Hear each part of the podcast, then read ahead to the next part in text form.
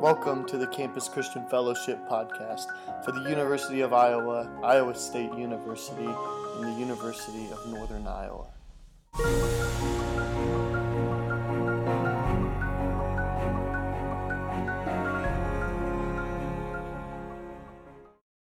Hey there, and welcome back to the CCF Iowa podcast, the quarantine edition.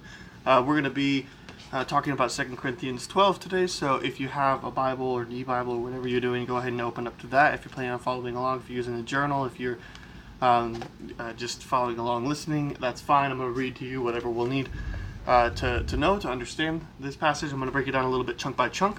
And so, what we're going to be talking about uh, today is a passage that you might have heard before. You might have heard parts of it before. You might have heard um, uh, none of it before. Uh, but I, I just hope that um, we, we take this and we learn a little bit about um, about what God has to say to us. So I'm going to pray real quick, and then we're going to um, just dive into the words. So, um, God, thank you so much for uh, this this time. Uh, thank you so much for for still being active and still being in control in a time where maybe it doesn't feel like it uh, in a time where we have no control.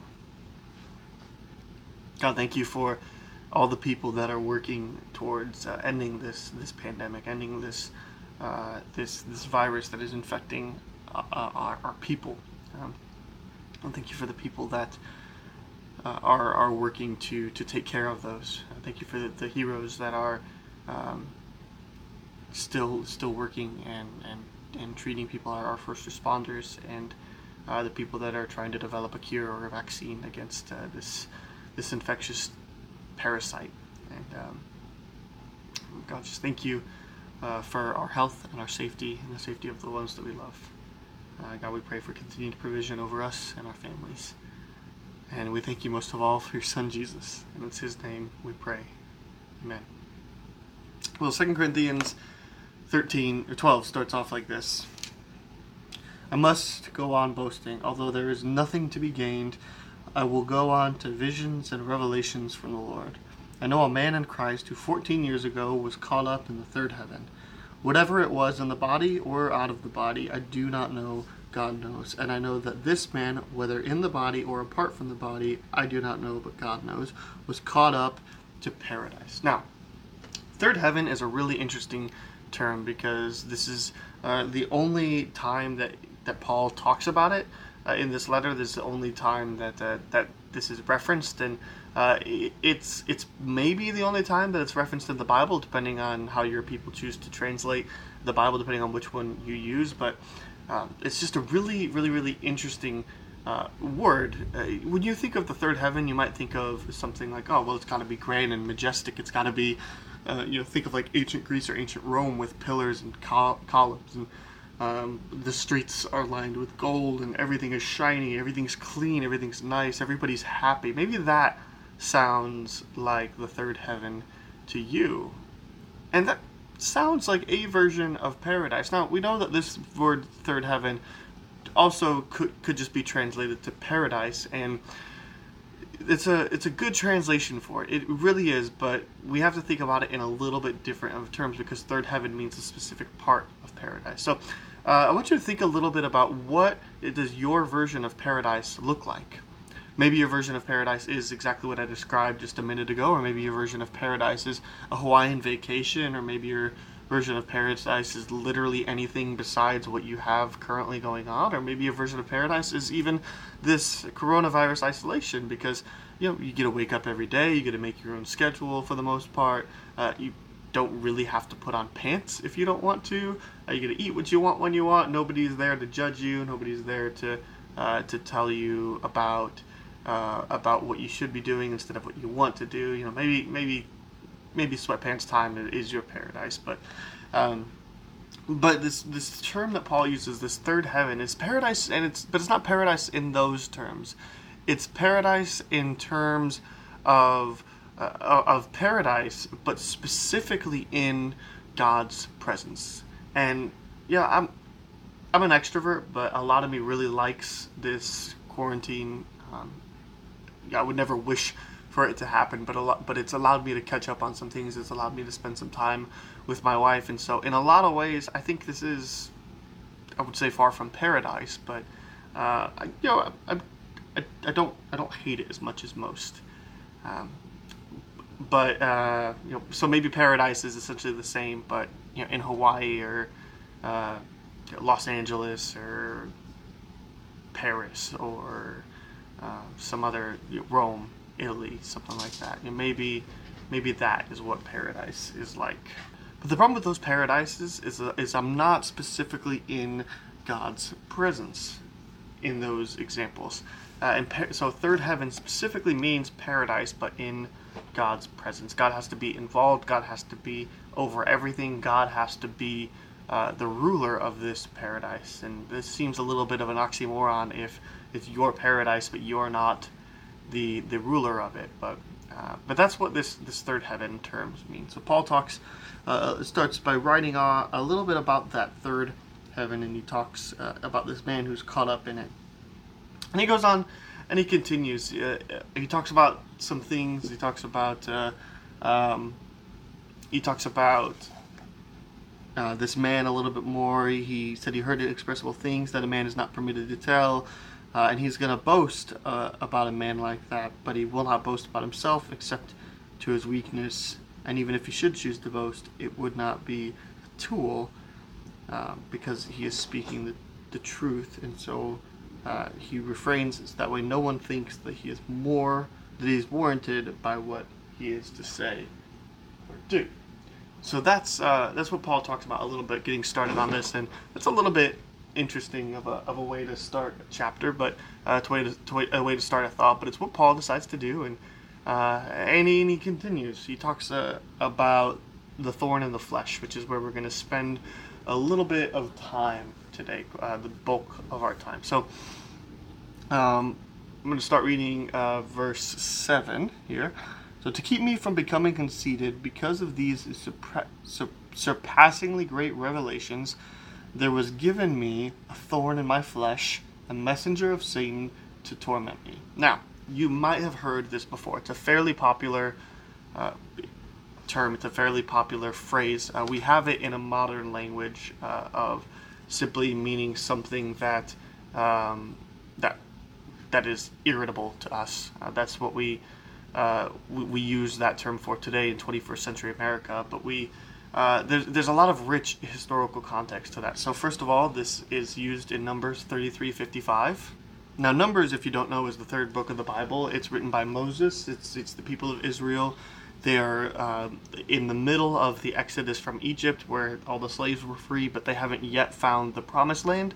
Um, they're sort of wandering around in the wilderness. They're sending spies into Canaan. In this book, there's a lot of uh, th- there's a lot of that kind of stuff going on in this book. They're taking a census, which is why the book is called Numbers. But Numbers 33:55 says, "But if you do not drive out the inhabitants of the land, those you allow to remain will become barbs in your eyes and thorns in your side, thorns in your flesh, and they will give you trouble in the land where you will live, and then I will do to you what I plan to do to them."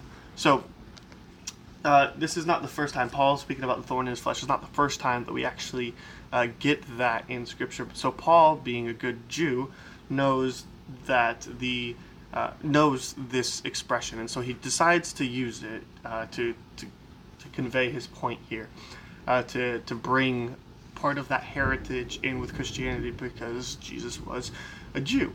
And, uh, and so the, I told you that we modernly interpret this as just anything that is irritable. And that's a fine way to think about it. But there's a couple ways that church history has chosen to.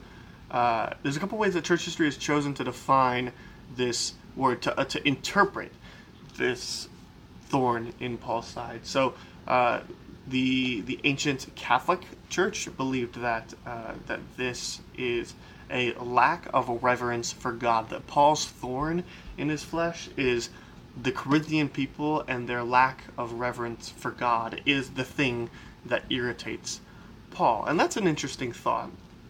Uh, you know, it's maybe not a bad one. Um, I'd be inclined to even say in, in a specific context that, yeah, I would, I would think that that's a pretty good answer for that.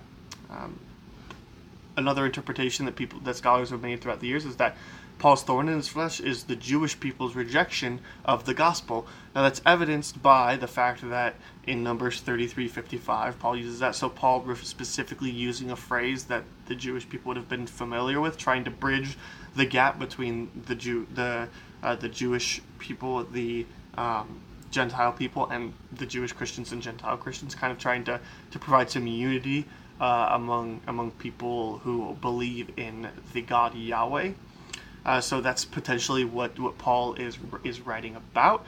Um, could just be simply Paul's oppressors or opponents. Uh, that there is some sort of uh, force or being. I mean, we know this force or, be, force or being with uh, Paul being in prison sometimes, but could, Paul just could be referring to that. It could be referring to the way that we use it, just something irritable to us. He could be referring to um, an actual physical ailment of his body. That's a possibility that we uh, that the scholars have determined. Like maybe Paul has some sort of deformity that keeps him from doing things, or maybe uh, maybe he has. A, I mean, we know Paul is has a little bit of a speech problem. We uh, through through other letters that he writes, Paul talks openly about his weaknesses. So maybe it's a physical or emotional or mental weakness that Paul has, uh, or quite possibly it could be a demon. Uh, the evidence for this is backed up that right after Paul says, A thorn in my flesh, he says, A messenger of Satan to torment me. And a demon is a messenger of Satan. And that could be metaphorical, and that could be literal. And I, I see a lot of pros to any of these arguments. What, what you whatever you decide that Paul is writing in this, I think is okay. I think maybe Paul even even uses this terminology to hit all of these aspects. Uh, um, you know, it doesn't have to be one or the other, but maybe it's both and, or, uh, or, or maybe Paul is writing so that whoever is reading can interpret it in their own way, and, whatever that may be. I'm sure Paul has more than just one thorn in his flesh. I'm pretty sure he has more than just one thing that, that irks him. And so, um, when we think about this thorn in Paul's flesh, I want you uh, to, to think with me what are some of the things that you have in your flesh? What are some of the things that really bother or irk you? What are the things that hinder you from being your best you? If you need a pause, take a minute to think about that, reflect on it, then uh, please do. But for now, I'm gonna I'm gonna continue uh, because the important part of this message, I think, uh, of, of, of 2 Corinthians 12 is is God's response, which is what we get after this. So we've talked about the third heaven, uh, which is which is a transition from Paul talking about boasting in in Second Corinthians chapter 11, but he also talks about the man says the first uh, or sees the first heaven, and uh, and and Paul is refraining from boasting, or uh, or Paul is. Uh, is is is he says he's becoming concerned because of the, the, the revelations that this man and so he's trying to um, trying to transition into this thorn in his flesh. But the thorn in the flesh is one verse, but God's response is the next several verses. So I want to read you God's response to Paul's thorn in his flesh. Three times I pleaded with the Lord to take it away from me, but he said to me, My grace is sufficient for you, for my power is made perfect in weakness. Therefore, I will boast all the more gladly about my weaknesses, so that Christ's power may rest on me. That is why, for Christ's sake, I delight in weakness, in insults, in hardships, in persecution, in difficulties. For when I am weak, then I am made strong. Now, the point that Paul is trying to make, he, he says things that God specifically says to him, but Paul's point is that human weakness provides the ideal opportunity for the display of divine power. Human weakness provides the ideal opportunity for the display of divine power. Now, I want you to think a little bit about how you respond to your thorns. I asked you to think about some of your thorns, uh, some of the things that get under your skin, some of the things that irritate you. Maybe it's a person, Maybe it's a, a group of people. Maybe it's uh, some sort of physical ailment that you have, or some sort of mental ailment that you have. Uh, maybe it's uh, somebody's response to, to you sharing the gospel with them. Just what what is that thorn, and how how do you usually respond to it? I know when I think of my thorns that I don't usually respond well. I think a lot about uh, the times that you know, you just go I go cry in a pillow, or I get really frustrated and and need to go uh, go to the gym or something like that and just hit something. um, or or the times that uh, that I, I, just simply don't know what else to do other than fall on my knees and pray. I, I, I don't know about what your responses are, but my responses, for the most part, are usually not in line with what Paul is saying that God says to him here. Because usually, what I, I see human weakness uh, is is is a hindering point. It's something that uh, is is hard for us to overcome, and uh, and when when and if God shows, if He doesn't, then it's something that shows a, a lack of of His character. But that's not what Paul is saying because God says, My grace is sufficient for you, for my power is made perfect And so, what Paul is saying is that human weakness provi- provides the ideal opportunity for the display of divine power. Right? So Jesus himself even points to God as the source of his strength. Paul is saying that God is the source of strength and that God is is the source of power in his thorn and by embracing his weakness God can shine through. John 14 uh, 28 Jesus proclaims that the Father is greater than I. And so Jesus is, is admitting his own weakness and saying, But because of my weakness, God is stronger. In Matthew 6, 9 through 13, we know this is the Lord's Prayer Our Father who art in heaven, hallowed be your name, uh, your kingdom come, all that. When you think of reading this, this, this passage, that uh, listening to it, hearing Jesus' words, it's all it's all pointing directly towards God. Jesus isn't saying, Give me the strength to do this. He's saying, God, your kingdom come and your will be done, and give us this day our daily bread, and forgive us of our trespasses, and help us to forgive those that we've trespassed against. He's, he's, he's, he's doing it in, in two distinct ways that are important for us to remember every time we think of the Lord's Prayer. One is that Paul, uh, Jesus is, is, is asking for God's help He's he's he's pleading for God, and the other one is he's not he's not actually asking. He is demanding. The words that God uses, that Jesus uses for uh, "Your kingdom come and Your will be done," they're very um, demanding. They're very demonstrative verbs that we uh, that that he uses, and so he he's asking for God to be a display of power because Jesus knows uh, that in His weakness God is made strong in John 5:30, uh, Jesus says, "Judgment, power, and will come from the Father." So Jesus is, is saying that, that He is not the ultimate authority, but God is, and that's okay. John 14:10, uh, John says, "All authority is from the Father." Luke 10:22 says, "Everything." is handed down from the Father to him. Uh, Matthew 26, 41, uh, that's Jesus on the uh, Jesus in the um, in the Garden of Gethsemane, right at the start of the Passion narrative. But uh, so right before he's about to be crucified, he says, "The spirit is willing, but the flesh is weak." He, Jesus is saying that my flesh is weak, but my spirit is good, and my spirit is fully God. And so God is going to come here. In Acts 10:38, Peter even confirms the, these things about Jesus, where Peter says that, that it is always God working through Jesus. And so there are so many instances of the Bible from Jesus himself who uses his weakness not as a way to keep him down, but as a way to glorify the Father. And so, in our times where we have our thorns and our flesh, when we are times where our weaknesses are exposed, it does not reflect the weakness of our God. At the times where we're begging and pleading for God to show up, it is not a, a reflection of a weakness of God if He doesn't show up, or or the fact that we are weak is not uh, is not a reflection of a a poor spirit. It's not a reflection of a God who doesn't love us. It, but it allows an opportunity for God to just be God and to reveal himself in a unique and powerful way. I think a lot of times about the thorns in my flesh, and sometimes the best answers to my prayers have been that God did not intervene in that, or that God used somebody else to intervene in that. That God either either let me keep my ailment that way I have a have a better uh, connection and compassion, and empathy with people. That way, I can can relate to people more. I can sympathize more. Uh, that that God has used other people as messengers of Him, so, so that people in my life can bring about the work of God. People can be the church. We have an opportunity to be the church to one another. That that we can can be the display of God's strength and God's power, and that is an awesome thing. And so our weaknesses are not weaknesses at all. Our weaknesses are opportunities for God to be God and for us to understand our human nature and to understand that I will never be God, that I will never have that sort of power. And I don't really want that power. Our weaknesses, how we respond to them, and more importantly, how God responds to them, are not a display of weakness at all, but rather they're a display of a God who is much stronger than anything we could possibly imagine. Hey, thanks for checking us out and spending some time with us this week.